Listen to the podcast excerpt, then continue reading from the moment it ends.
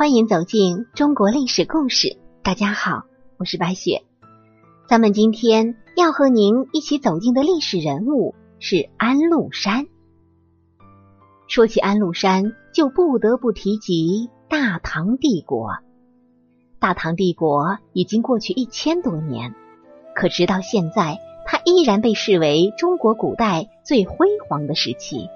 在大唐雄狮的护卫下，国富民强。四夷来朝，当时的长安城成了东半球的文明中心。然而，这样一个威名远播的帝国，却在十几万叛军的攻击下被打得支离破碎。虽然八年之后叛乱得以平定，但随之而来的藩镇割据、宦官专权等一系列顽疾，却把这个帝国推向了万劫不复的深渊。这一切的始作俑者，便是这个胡人安禄山。安禄山，他的父亲可能是康姓胡人，母亲阿史德氏是一个突厥巫婆。相传其母多年不育，便去祈祷扎洛山，之后便于长安三年正月初一感应生子，取名为扎洛山。由于其父死得极早。他从小随着母亲在突厥的部族生活，后来他的母亲改嫁突厥将军安波柱之兄严衍。开元初年，其族破落离散，他与将军安道买之子孝杰、安波柱之子思顺、文贞一起逃离突厥，遂与安思顺等结拜为兄弟，从此改姓安氏，名禄山。南北朝至隋朝时期，少数民族是非常兴旺的。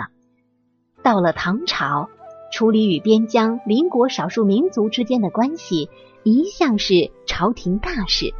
安禄山是少数民族，就一直游走在这个领域，积累着自己的创业资源。年轻时的安禄山是个小到不能再小的人物，咱们用今天时髦一点的词讲，就是一个屌丝。但是，经过自己不懈的努力奋斗，他终于成为皇帝身边最能说得上话的人，比很多太监还强。到后来，更有了起兵造反的实力。开元二十年，张守珪任幽州节度，安禄山偷羊被抓住，张守珪拷问他，准备乱棍打死。他高声喊道：“大夫难道不想消灭两个藩族啊？”为什么要打死我？张守圭见他长得白白胖胖，语言豪壮，就放了他，命令他跟同乡史思明一起抓活俘虏。他们只要出去，就一定能够按时抓到，就把安禄山提拔为偏将。张守圭老是嫌安禄山过于肥胖，此人又一向令人敬畏，安禄山感到害怕，也就不敢多吃饭了。安禄山以骁勇出名，张守珪就把他收为义子。安禄山赶紧把自己的铁哥们史思明拉了过来，他们的仕途就从此开始。在张守珪手下做事的时候，安禄山表现杰出，史书里用了“行必克获”这个词儿，意思就是只要出兵，肯定能够打胜仗，有收获。于是。他很快就被提拔为偏将，以骁勇称著于当时的军界民间，又认了张守珪当干爹，这一下可谓是青云直上。开元二十八年，安禄山任平卢兵马使，他秉性机灵聪慧，人们都非常的赞赏他。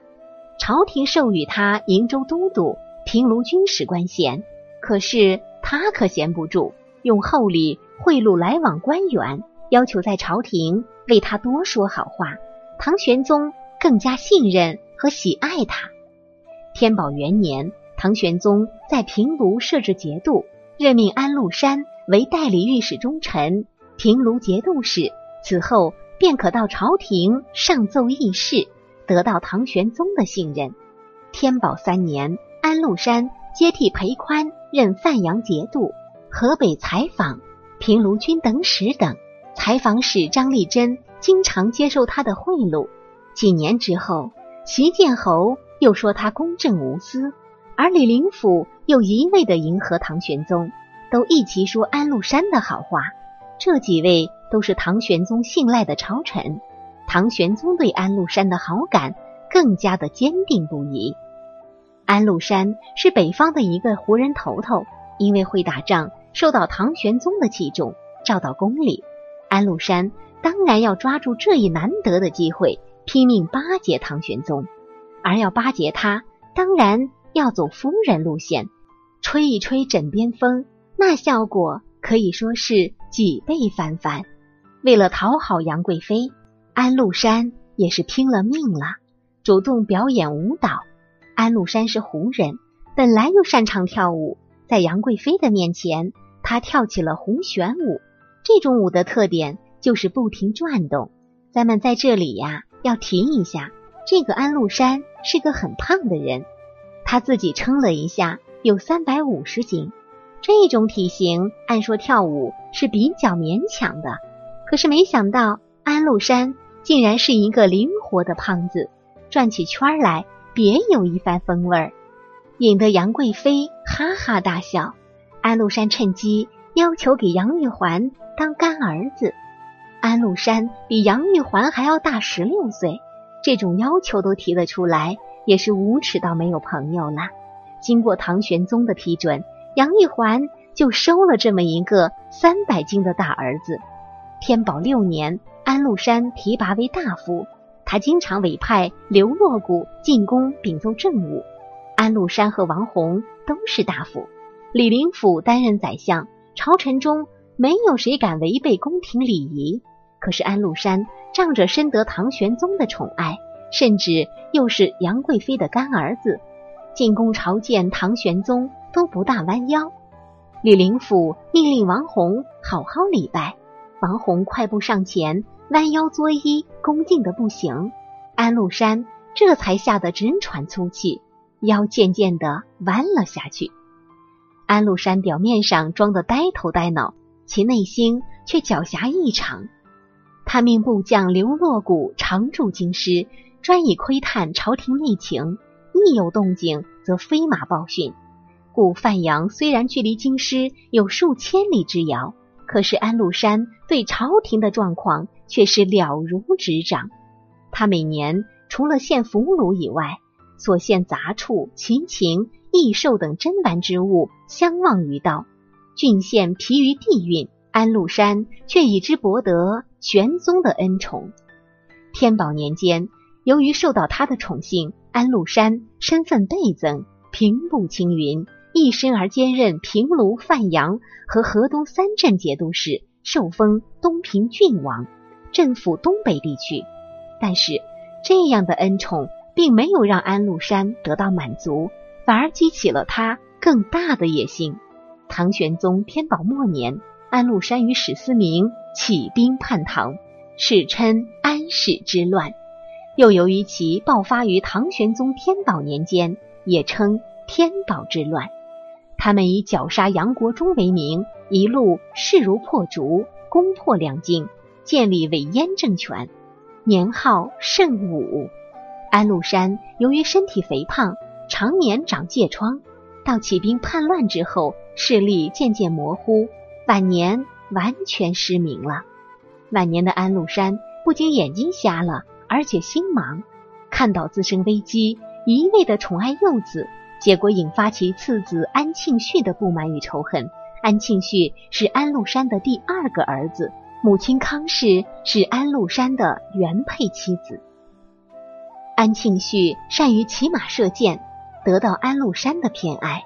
至德二年，安禄山被安庆绪指使他人所害，谥号为赐。直到史思明杀安庆绪及大燕帝位后，才补谥安禄山为光烈皇帝。安禄山、史思明等人发动的这场叛乱，使得唐朝人口。大量丧失，国力锐减。安禄山、史思明发动叛乱之后，自己也没有落得好下场，因为权力之争都死在了自己儿子的屠刀之下。好了，朋友们，多行不义必自毙，这是历史的循环，也是人性的必然。本期的故事到这里就结束了，感谢您的收听。喜欢的朋友欢迎点赞转发，也欢迎您评论留言。下期我们将和您一起深挖一下安禄山和杨贵妃的故事。我是白雪，下期再见。